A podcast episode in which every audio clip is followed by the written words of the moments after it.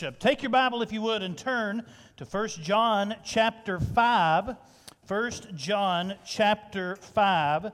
And I want to preach a message entitled, This is the Victory. This is the victory in 1 John chapter 5. Let me ask you a question this morning. Do you, asking for those who are here in the sanctuary and those who are watching on Facebook Live, do you believe in aliens? Do you believe in Bigfoot? Do you believe in crop circles? Do you believe in the Loch Ness monster? Sasquatch, Bigfoot. Uh, there are books, there are conventions, there are documentaries, there are TV shows, there are photos, there are organizations, all dedicated to Bigfoot. By the way, if he is real, he is the greatest hide and seek participant in history. Amen? I mean, he is the greatest. Do you believe in those things? Do you believe if someone tells you, I saw Elvis uh, playing checkers outside of a cracker barrel in Boise, Alabama, uh, Boaz, Alabama, not Boise, Boaz, would you believe that? Would you believe that? You see, what we believe is very important what you believe. And, and we've been dealing with that all throughout this epistle, all throughout uh, this letter. We have been dealing with this subject of what do you believe. It is um, very important, and it is imperative that you know and that I know.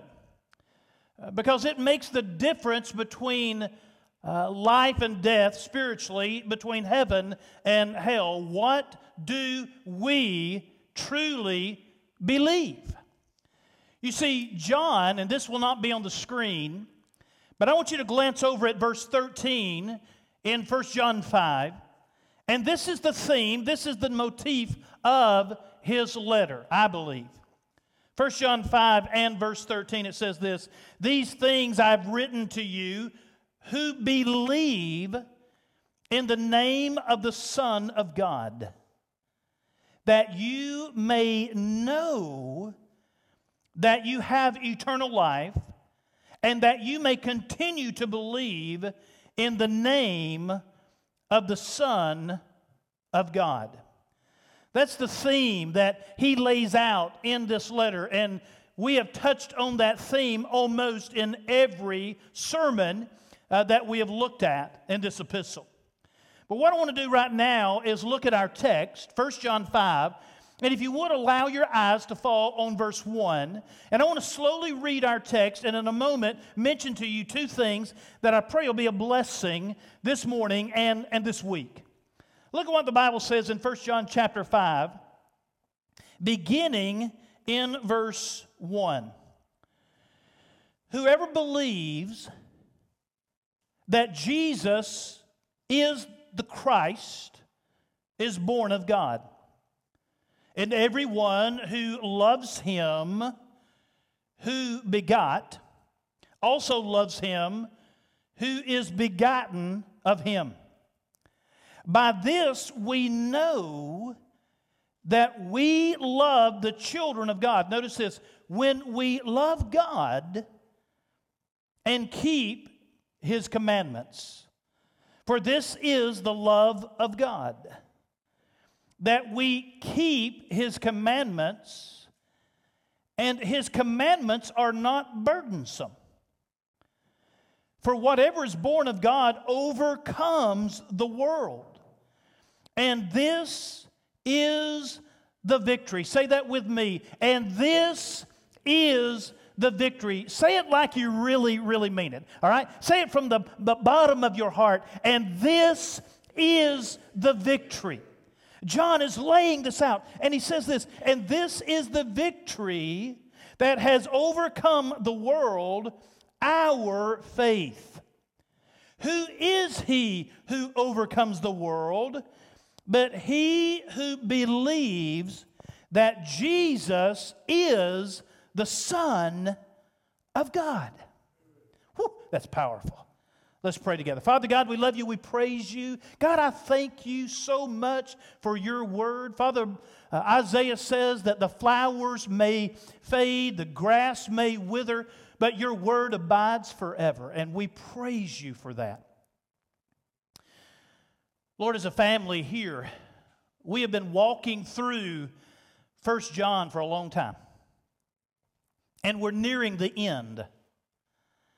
And Father, as we near the end, He is uh, pulling a lot of things back together so that we will have an incredible, an incredible understanding of, of what He is talking about.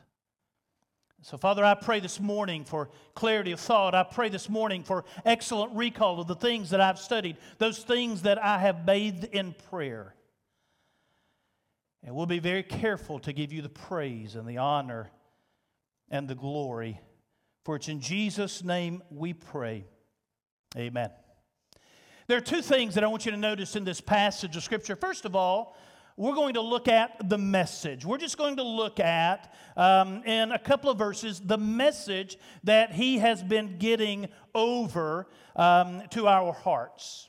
Notice again in verse 1, it says this Whoever believes that Jesus is the Christ is born of God. Now, now, this is the message that he is getting across. Whoever believes that, in other words, whoever, listen, church, whoever has confidence. What was that? Oh, the guitar. Who thought it was Bigfoot there for a minute. Whoever Let's get back to the word. You ready to get back to the word? I'm a mighty man. That didn't startle me at all. Whoever, whoever believes that Jesus is the Christ is born of God. That word believe means to have confidence in this truth. It means to have been persuaded by the word, really, uh, to this reality. Now, the reason that, that John is dealing with this over and over and over is because of the false teachers that have infiltrated the early church. And, and they have been proclaiming untruths. And many in the church in that day uh, had began to doubt. And so he is laying this out that, that whoever believes that Jesus, and notice this, you ought to circle this in your Bible, that Jesus is the Christ is born of God. That Jesus not just was the Christ, but that Jesus is the Christ. That points to the truth of the resurrection. And when you look at that phrase that Jesus is the Christ, let me tell you, church, why that is so powerful. Let me tell you what he is, he is saying with that little phrase right there that we believe that Jesus is the Christ. That means that he is the anointed one, that he is God incarnate.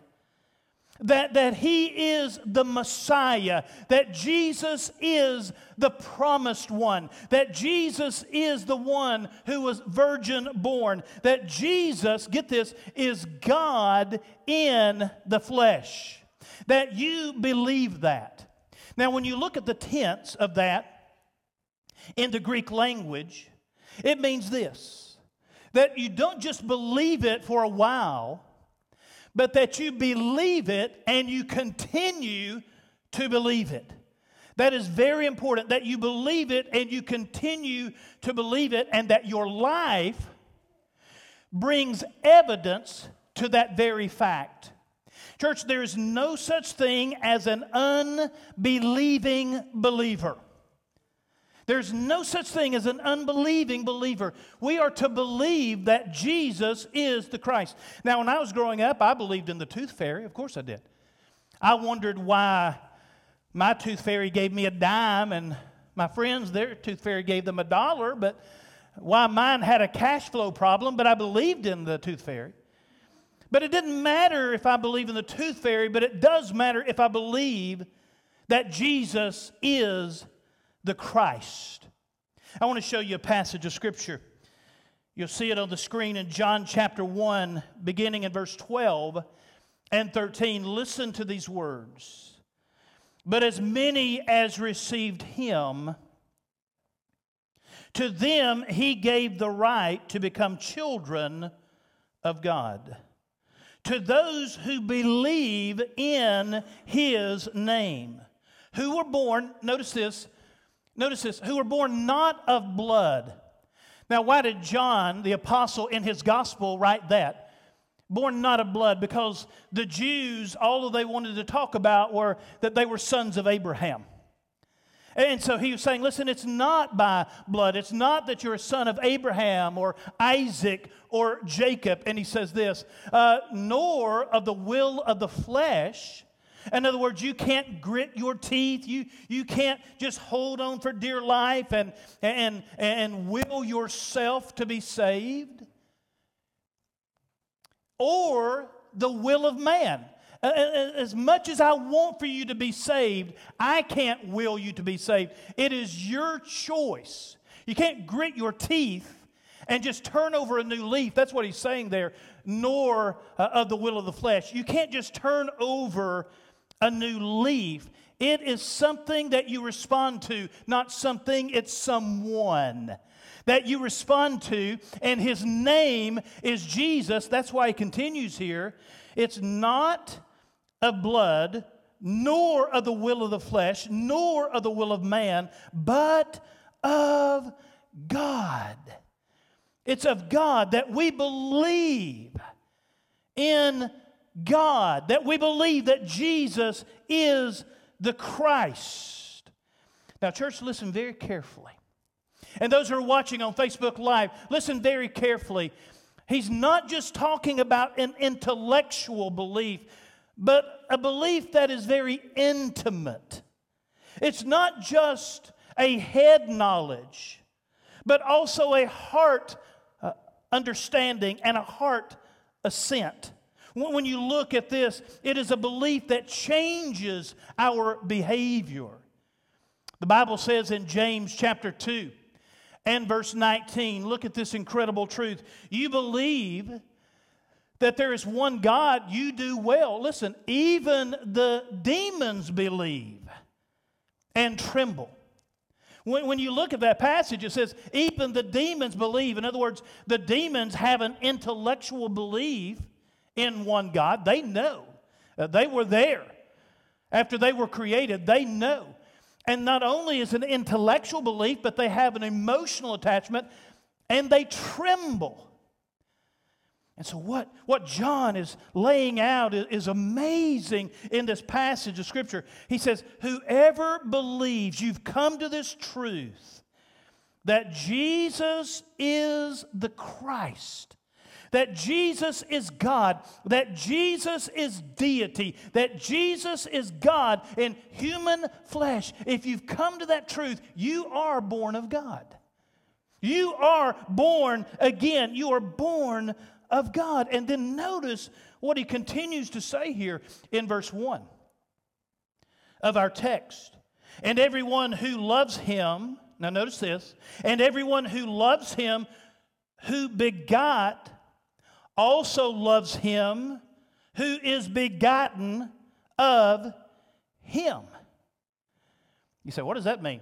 If you love the Father, you're going to love his children. That's what that means. Hey, Brother T. Hey, Brother T, I love you, man. I love you. But I can't stand Scooter. He gets on my nerves. How do you think I'd respond to that? Let me take you another, there you go. Let me take you another. Brother T, I love you, man. I tell you what, I've known you now for a long time.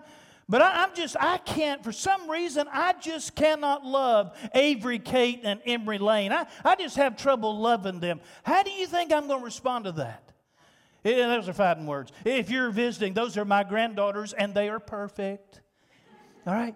So if you say, Brother T, I love you, but I just, I don't like your granddaughters. They just more, they're irritating. Those, yeah, those are fighting words. And what, what John is saying is listen, you can't say that you love the Father and you don't love the children. It's not on your uh, on the screen, but in John 13, 35, Jesus said this: They're going to know that you are my disciples if you are consistent in church. Is that what it says? They're going to know you're my disciples if you've been baptized. They're going to know you're my disciples if you are a member of White Oak Baptist Church. No, they're going to know that you are my disciples if you have love one for another. And so he continually lays this out. Church, we are all in the same family. Now, I want you to look around. Uh, the, the, the, those, those that are in here, just look around at each other. Just sort of look around. Aren't you glad we're not all the same? Look up here. Aren't you glad you're not like me? Don't say, man, whatever you do. But aren't you glad you're not like me? How many of you are from Tennessee? Let me see you. You were born in Tennessee. All right. How many of you were born in Georgia? How many of you were born in Alabama? How many of you were born in Florida? All right. How many of you were born in Texas? All right, wow, several of you were born in Texas. All right, we're going to stop, all right? And we're going to stop. But do you understand? We were born in different places, we come from different backgrounds, but we're all part of the family.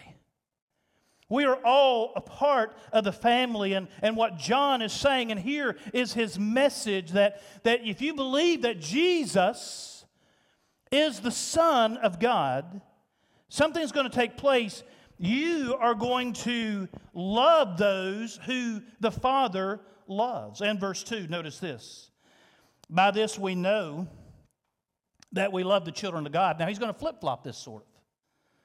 He, he's coming full circle here. Notice what it says. By this we know that we love the children of God when we love God when we fervently love God, when we passionately love God, when we are sold out uh, from the radiator to the tailpipe, when we are passionately in love with God. Notice what he says. By this we know that we love the children of God when we love God. Do you remember those commercials many years ago? About Brylcreem. You remember Brylcreem? I'm taking us back way, way back. Do you remember their tagline, Brylcreem, a little what? A little dab do you? I guarantee you a Baptist wrote that. I guarantee you. All right? A little dab do you? That, that's we're going to come to church and, and let's just have a let's just have a little dab. And then we can head to Cracker Barrel or we can head somewhere else. Let's just have a little depth. Listen, have you ever noticed that, that, that when we do clap, it's a golf clap? It's just a golf clap. And we will never raise our hands like that. It's, it's almost like this. Oh, church, listen. Oh, when, when John is writing this, he's saying, by this we know that we love, agape, we love the children of God when we passionately, agape love, and when we keep, that word keep in the Greek means to observe. You ought to write that in the margin of your Bible.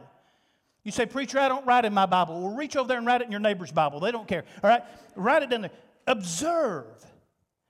Observe his commandments. It means to keep. There, there is an activity, there is an action there that we keep His commandments. Now, let me tell you, in the Greek, when you look at this in the Greek, he's not necessarily talking about the Ten Commandments, he's talking about the Word of God, the totality of the Word of God. By the way, nine of the Ten Commandments are repeated in the New Testament.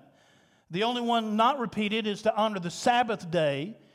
Uh, but, but here, this word commandments means the word of God. And so notice what he's saying.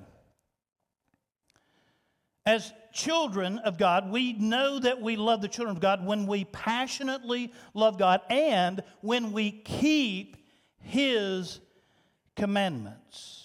That's the message. That's the message that He is getting across. And then we see, secondly, the motivation.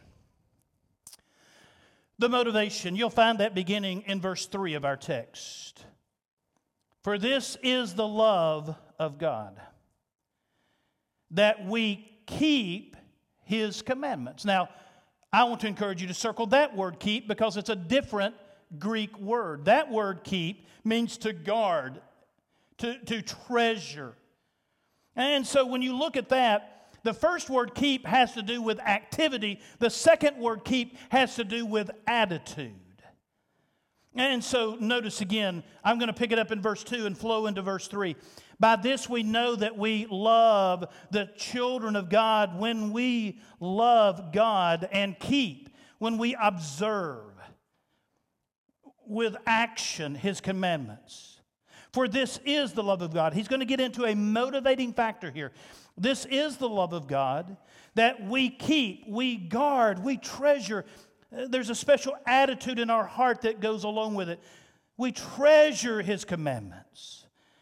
And His commandments are not burdensome.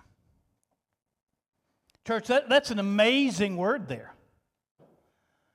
That, that his commandments are not burdensome. There's so many people say, you know what, I, I don't want to be a Christian because uh, Christians are all just a bunch of fuddy duds. I don't want to be a Christian because God is, is nothing more than a cosmic killjoy. John is laying out that, that his commandments, listen, they're not burdensome. That word means this they're not cumbersome, they're not cruel. When you look at that word burdensome, it means that they're not difficult. They don't weigh you down. They're not severe. They're not hard to obey. They're, they're not heavy. They're, they're not unreasonable. They're not burdensome. Uh, what he's doing is he's reminding them of the Pharisees and the scribes and what they were trying to proclaim. Take your Bible, this is not on the screen, but take your Bible and turn to Matthew 23. I want to show you something. Matthew 23. I wanted you to see it in your copy of God's Word. Look at verse 1. Matthew 23 and, and verse 1. Then Jesus spoke to the multitudes and to his disciples, saying, The scribes and the Pharisees sit in Moses' seat. Therefore, whatever they tell you to observe, that observe and do. But do not do according to their works, for they say and do not do. For they bind heavy burdens hard to bear and lay them on men's shoulders, but they themselves will not move them with one of their fingers. You see, John is just laying out this incredible truth that the Pharisees and the scribes were just legalistic in the way that they looked at things. They had made up a, a lot of man made rules. The Sabbath was the most miserable day in that region because of those rules. Never will forget the very first time I went to Israel. The very first time. By the way, we're going back in January, next January. Um, I got into an elevator. If you've been here a long time, you've heard this. I got into an elevator um, and I began to punch the buttons to go to the next floor. I'm, I do not have any patience, so I'm punching buttons. And I realized that there were two men that were behind me in the elevator, and they were not happy that I was punching the buttons. They were not happy at all. I thought, huh. So I was just punching away, and it wasn't doing anything. All of a sudden, the elevator closed, And then it opened up on the next floor. Well, that's not the floor I was going to. And so I started punching the buttons again. And so behind me, I could not understand what they were saying. They were, they were just not happy. And so the doors closed and it went to the next floor and it opened back up. That was not my floor. So guess what I did? I started punching buttons again. And finally, I got to the floor I was going to, and as I walked off, I heard two words. And I understood those two words dumb American. That's the two words that I did hear. And I understood those words. So later that evening, I got to my guide and I said, Listen, this is my first time to Israel. I said, What in the world? Why did they call me a dumb American? And why? What happened to those elevators? And he said, Preacher, it's the Sabbath, and there are Sabbath elevators that if you touch the button, that's working on the Sabbath. And so they are programmed to open and programmed to close on every floor. I said, Well, I did not know that. I've never made that mistake again the other times that I've been to Israel. I could tell you, I've read I don't know how many words on this of, uh, of the legalism that they had put on the people.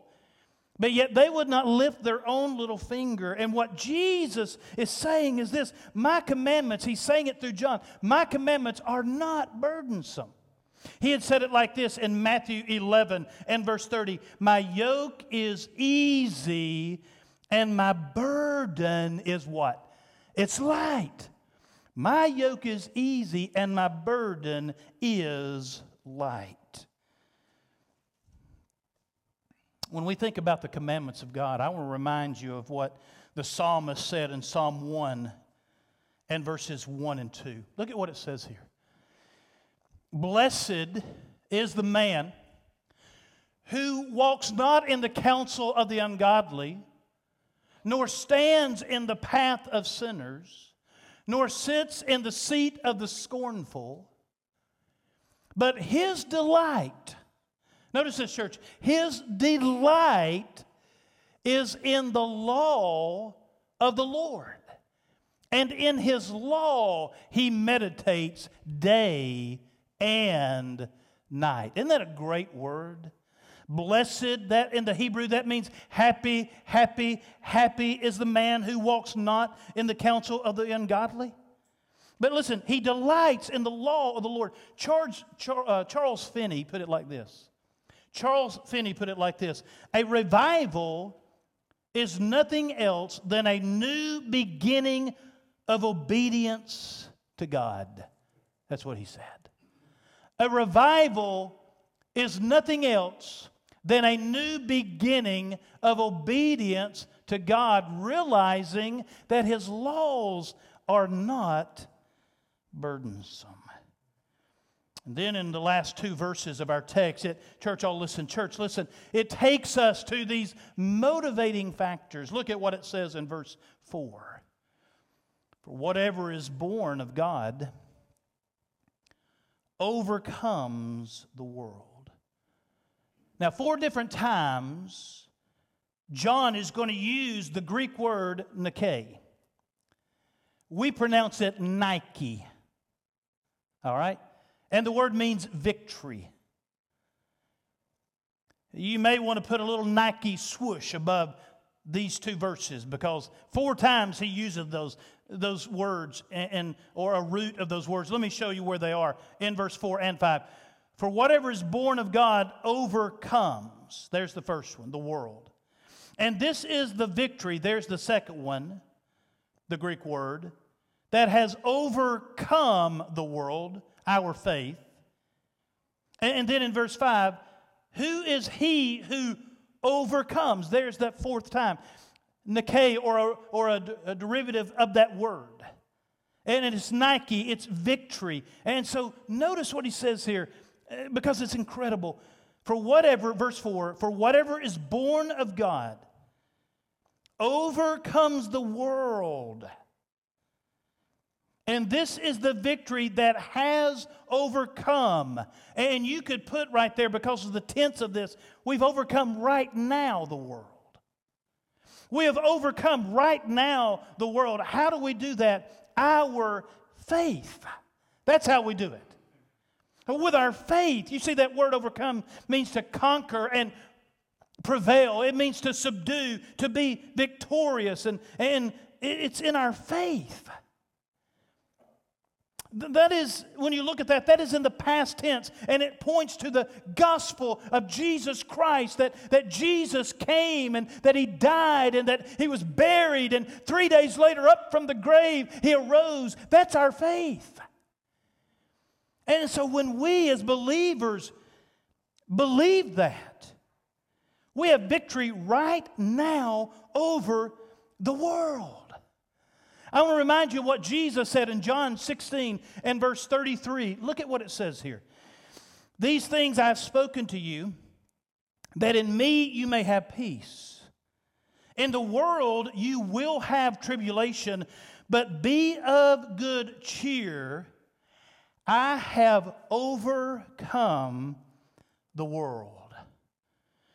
Jesus said that before the resurrection. He says, I've overcome the world. And when we place our faith in Him, we are overcomers. He overcame so that we might overcome. I love what it says in 1 Corinthians 15 and verse 57. Paul said it like this But thanks be to God who gives us the Nike, the, the Nike, the victory through how? Our Lord Jesus Christ. You've heard me say this over and over and over and over. Church, we are not fighting for victory, we are fighting from victory because Jesus has already won the victory and we are in Christ. That's a beautiful, beautiful thought. So, verse 5 says it like this Who is he who overcomes. Notice that's a, a little w. He who overcomes the world. But he who believes that Jesus is the Son of God, he's coming all the way back to this truth yet again. Notice verse 5 again. Who is he who overcomes the world? In other words, right now, you say, Preacher, it sure doesn't look like it. Look at this world. Sure doesn't look like the believer's overcoming. It's according to the way you look at it, how far down you want to look, and then also present as well. Look at what it says here. Who is he who overcomes the world? But he who believes that Jesus is the Son of God.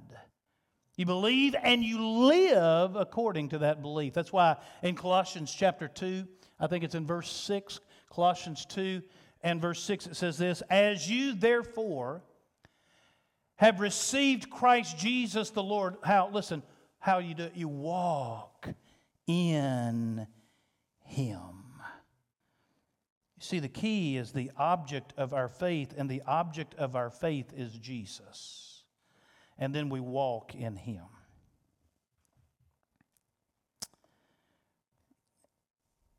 Have you ever?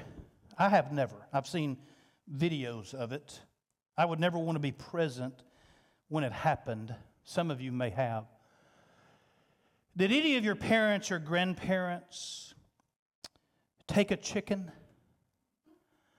and wring its neck? I'm seeing a lot of this. Oh, I'd never want to see that. I mean, I mean, I'm a tough guy. Don't let the guitar fall and fool you, but I'm a, I'm a tough guy. I'm a tough guy. I'm a tough, I keep saying it so I believe. I'm a tough guy. But I'm telling you one, I, I'm telling you one thing. I would never want to be in a barnyard where somebody takes a chicken and wrings its head off because I've seen video, and that's hard enough. Because those chickens, there are reports that they, they run around for a couple of minutes without a head. Can you imagine? I mean, just running around and flopping around and just flopping this way and flopping that way. And that's where we get that statement run around like a chicken with its head cut off. Son, let me say again, I don't ever want to see that in real life. But you know, I was thinking this morning on the way over here. That's Satan. For 2,000 years, he's been a chicken running around with his head cut off. You say, What are you talking about, preacher?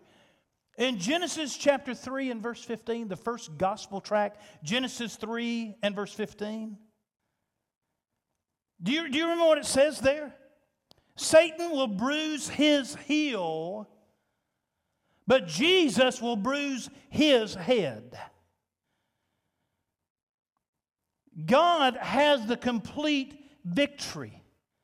Satan's already a defeated foe. He's just running around like a chicken with his head cut off. He's running here and he's running there. I love what the Bible says. 1 Corinthians 15, O death, where is your sting? O Hades, where is your victory? You know why death doesn't have a sting for the believer in Hades. Listen, he, it cannot claim victory. You know why? Because as believers, we've placed our faith in Christ and we have already won the victory. And that's what, that's what John is saying in this letter. Who is he who overcomes right now the world, but he who believes that Jesus is the Son of God? Do you believe that? that Jesus is God, the deity of Christ. So you, you, have won the victory. You say, Preacher, get back to Bigfoot. I believe in him. There are those that believe in Bigfoot that do not believe in Jesus.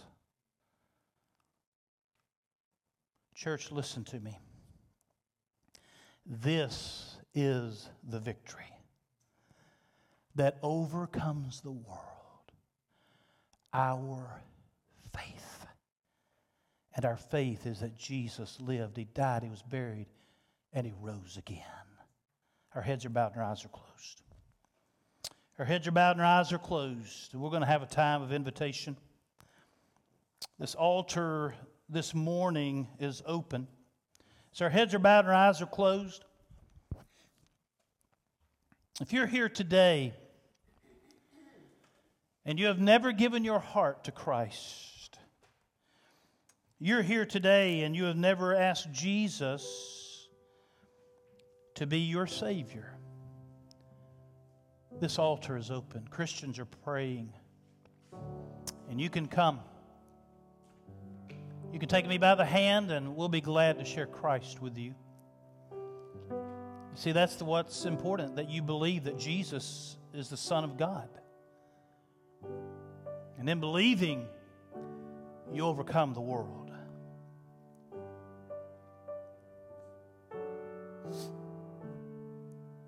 You're here today and you want to place your faith in Christ, I encourage you to come.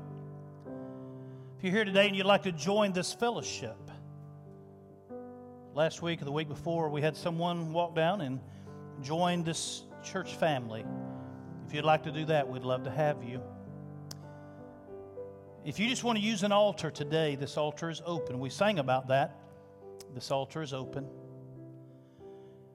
So, with heads bowed and eyes closed, let's stand and I'm going to pray. And right after I pray, we'll take a moment or two for you to, to make a decision in your life. Lord Jesus, we love you. Father, we thank you so much that um, your word is alive and powerful. And God, I just pray today that as we have looked at these few verses, God, that we can feel your presence, the manifest presence of King Jesus. And God, I just ask in these next few moments that your kingdom work would be done. In Jesus' name. Heads are bowed and eyes are closed. This altar is open. If you want to come and get on bended knee, the altar is open. Maybe you just need to come and pray. I don't know. Maybe you want to come and give your heart to Christ. Someone at the altar right now, has God spoken to your heart? You just want to come and give your heart to Jesus, or come and join this fellowship, or come and get on bended knee and spend time with the Lord.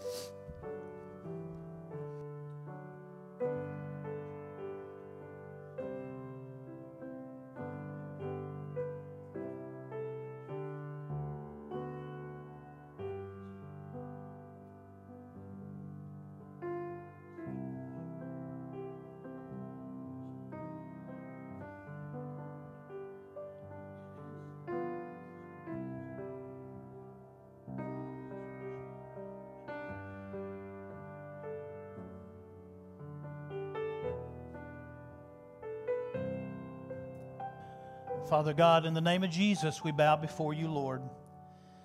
We just pray that as we leave this church house and head to our house, that we would walk out of here so in love with Jesus that whoever we run into would know that there's a change in our lives because we had a collision with the King. For it's in Jesus' name we pray.